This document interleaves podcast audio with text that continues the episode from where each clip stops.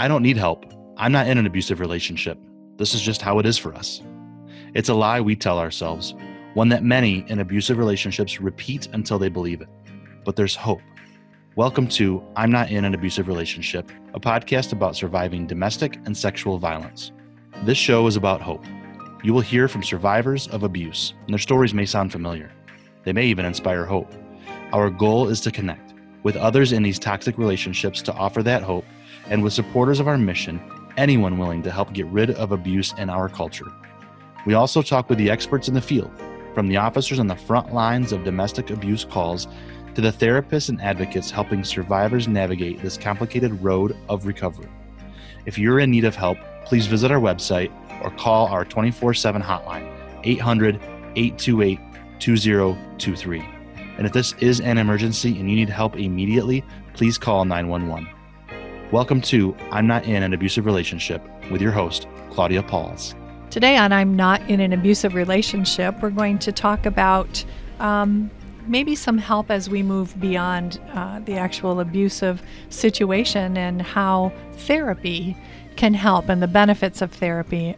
And joining us today, we have uh, Krista DeBoer and Liz Alderson, who are both sexual assault therapists, and also Torianne Lawrence, who is a child advocate.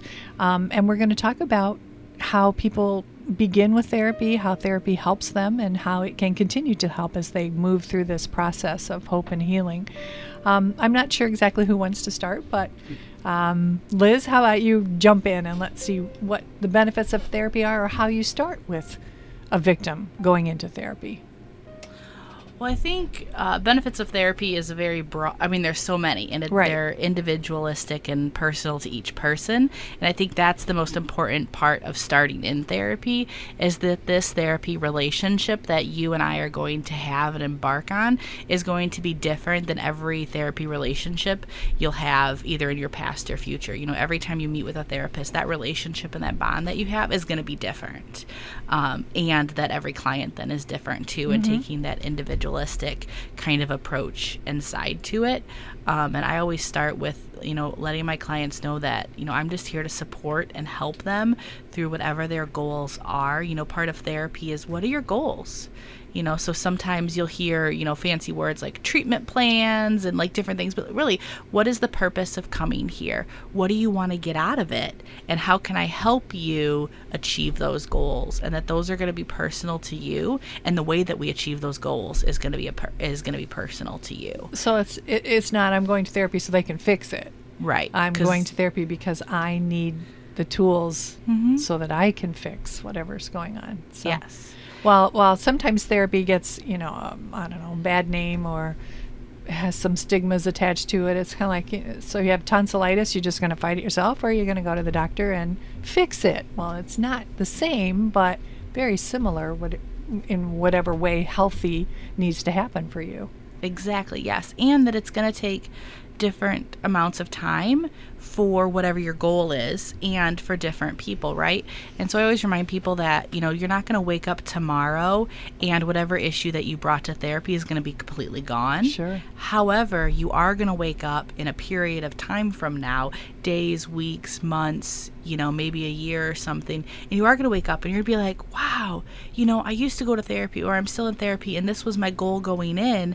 And like, I don't deal with that issue as much as I used to, mm-hmm. or that issue doesn't have like power over me anymore. And like it is, it's that one day you wake up and it's like, whoa, like it's all different. But you you took the time to get there. I just facilitated that journey.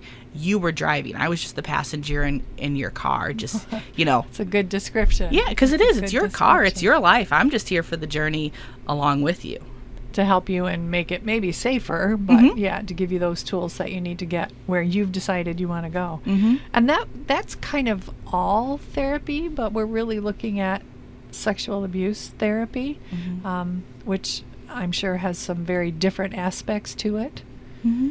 And maybe we can address some of those, and and Krista jump in at any point as well. I think that a lot of people that um, come to therapy come because there's something that uh, might not be working as well in their life. And so part of that therapy is um, how can I talk about this? how can I give meaning or purpose? Um, how can I learn skills to help with? A lot of times there's big emotion, there's unhelpful thinking styles. Um, and how do I process this whole thing that happened to me in a meaningful way with someone that is going to um, listen and support? Um, sometimes it's cheerleading the successes, mm-hmm. Um, and and success in therapy isn't necessarily um, I'm going to work through my sexual assault.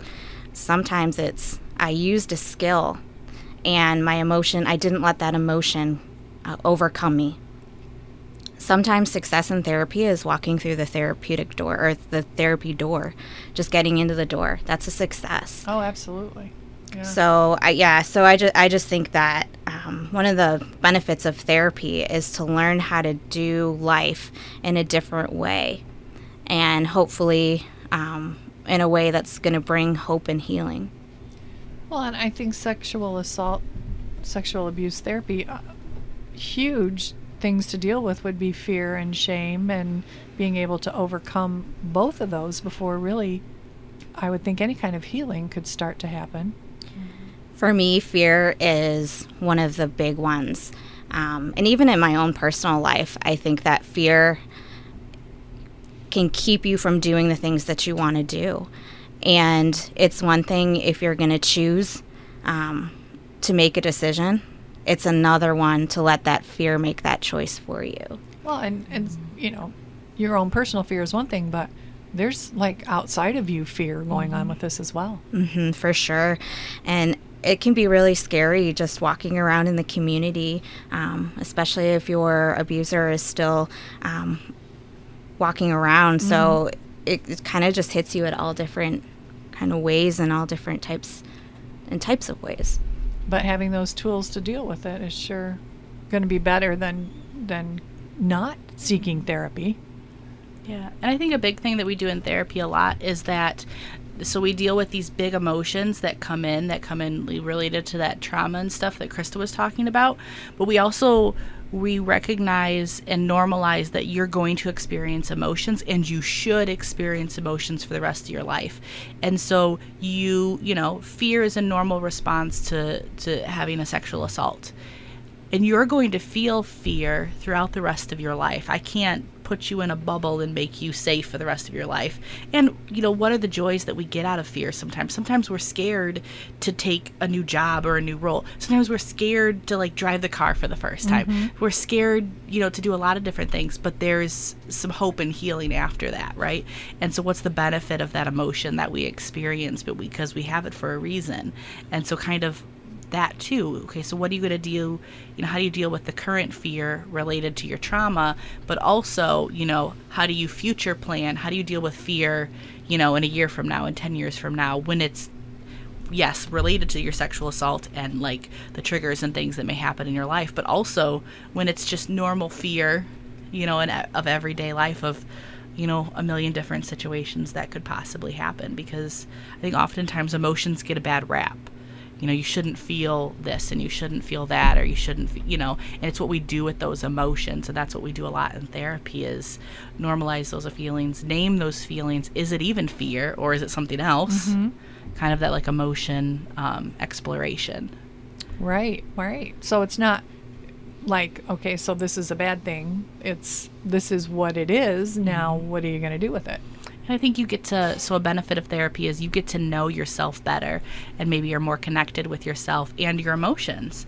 And what is this emotion and how does, how is it protective? How is it helpful? How is it when it's too intense, then it's something that I have to deal with? How do I then cope with it? Kind of mm-hmm. all those pieces. Mm-hmm. But you really get to figure out like, what's going on in your head. You're more present in your life and less of that just like passive kind of in the canoe going down the river. Not letting that assault be the winner mm-hmm. and not letting you be yourself.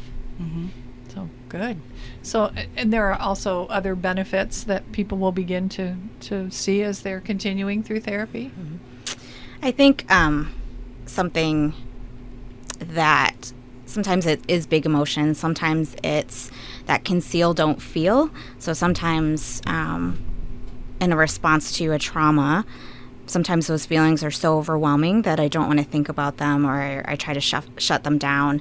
And well, and so, sometimes that first shutting down is the only way you're going to get through, through the day. It, through right. it.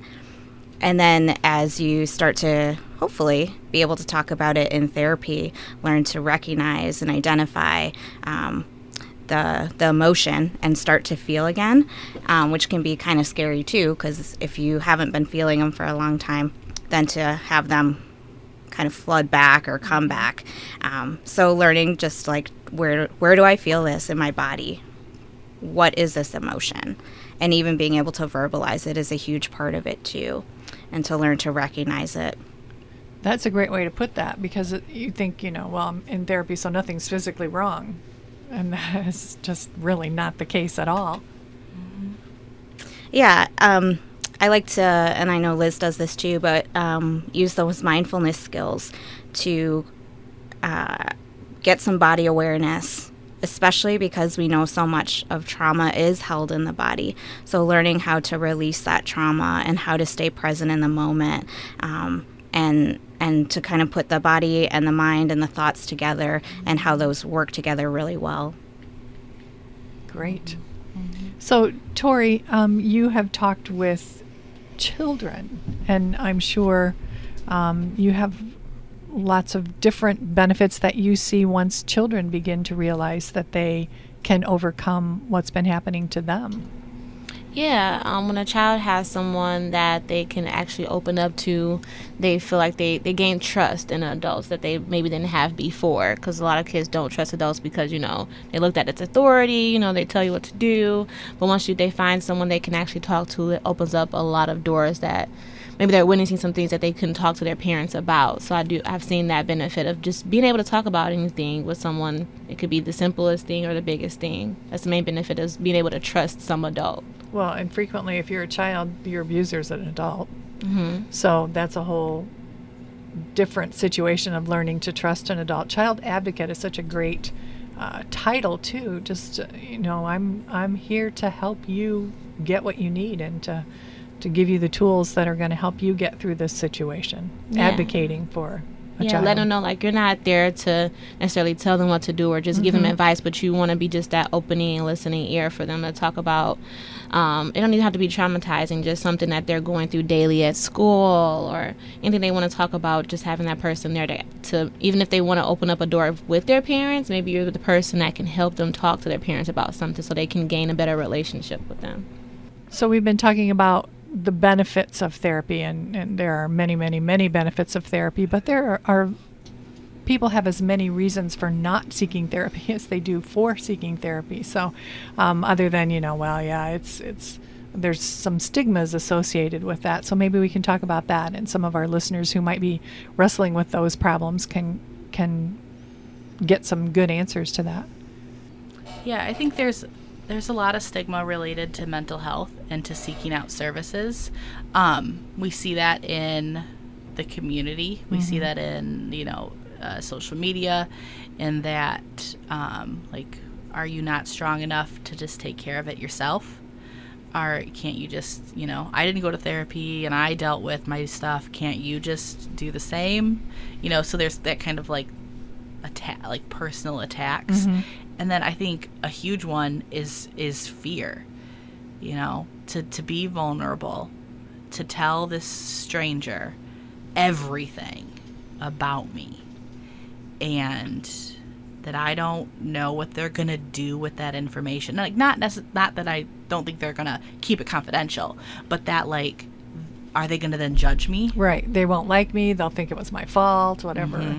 Mm-hmm. Yeah. What's the response going to be? Because especially if it's related to any kind of trauma that you've ever had, you know, and you've shared it with somebody else, whatever their response is, you're going to think that everybody's going to respond that same well, way. Sure. Right? Mm-hmm. And so it's that, and I don't know this person. What do they look like? What are they going to act like? What are they going to talk like? Like, what's the room going to be? I mean, there's so much to be afraid of going into therapy. And there are stigmas that that children have, that teens have, that different cultures have. Um, and Tori, maybe you can kind of address that situation or those different situations as well. Um, yeah, I would say with teens, just in general, maybe not trusting adults is maybe a big stigma with that. Um, it's kind of part of being a teenager. Yeah, not want to talk to more anyone. than that. Yeah, yeah, but um, usually they hopefully they can find someone in schools. That's one question I usually ask at the end of healthy relationships: is who who would you go to to talk to? Like, and if they can tell me one person is usually good. Sometimes it's usually that teacher that's in the room. Mm-hmm. So um, just making sure they have that one person to talk to, and then they can lead them to the right resources. Maybe lead them to therapy and lead them to counseling if that's what they desire. Um, I feel like that's just mainly the big the big stigma within um, teenagers is not have it's a big trust issue. Mm-hmm. Um, I know, like within the Black community, I've, I've, talked about it a lot with my friends and family lately. Um, reasons why we typically don't seek help when it comes to mental health.